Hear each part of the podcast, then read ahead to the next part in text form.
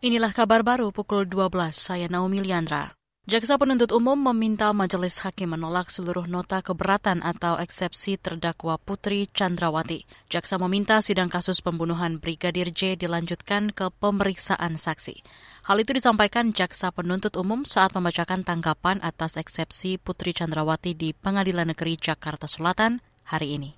Berdasarkan dalil yang dikemukakan oleh penuntut umum tersebut, maka penuntut umum memohon kepada majelis hakim yang mengadili perkara ini dengan menyatakan satu menolak seluruh dalil eksepsi atau nota keberatan dari penasihat hukum terdakwa Putri Chandrawati.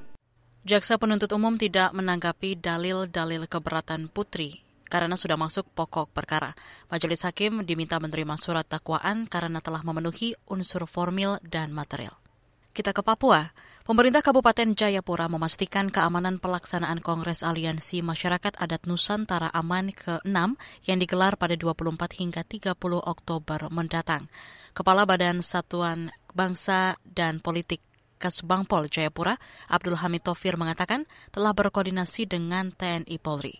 Kata dia seluruh potensi gangguan keamanan sudah dipetakan dan titik-titik rawan juga telah diantisipasi kami mengumpulkan informasi terkini dari berbagai macam satuan intelijen yang ada di Kabupaten Jayapura. Kegiatan-kegiatan kongres ini ada beberapa potensi yang kemungkinan muncul, terutama pada eh, lokasi-lokasi kegiatan atau site-site event. Kesbangpol Jayapura Abdul Hamid memperkirakan Kongres Aman bakal dihadiri sekitar 5.000 perwakilan masyarakat adat se-Indonesia. Jumlah personil TNI Polri yang disiagakan sekitar 700 personil belum termasuk Satpol PP. Beralih ke berita olahraga, tujuh wakil Indonesia bakal berlaga di babak kedua kejuaraan bulu tangkis Denmark Open.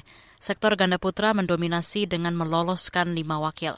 Unggulan kedua, Marcus Gideon dan Kevin Sanjaya akan ditantang ganda Skotlandia, Alexander Dan, Adam Hall, kemudian Fajar Alfian dan juga Muhammad Rian bakal berhadapan dengan wakil Korea, Choi dan Kim. Sedangkan pasangan senior Muhammad Asan dan Hendra Setiawan akan melawan ganda Taiwan. Dua ganda muda merah putih, Leo Karnando dan Daniel Martin, serta Bagas Maulana dan Sohibul Fikri juga bakal berjuang merebut tiket ke perempat final. Di partai lain, Indonesia masih menyisakan Jonathan Christie di tunggal putra dan Siti Fadia dan juga Apriani Rahayu di ganda putri. Saudara, demikian kabar baru KBR. Saya Naomi Liandra.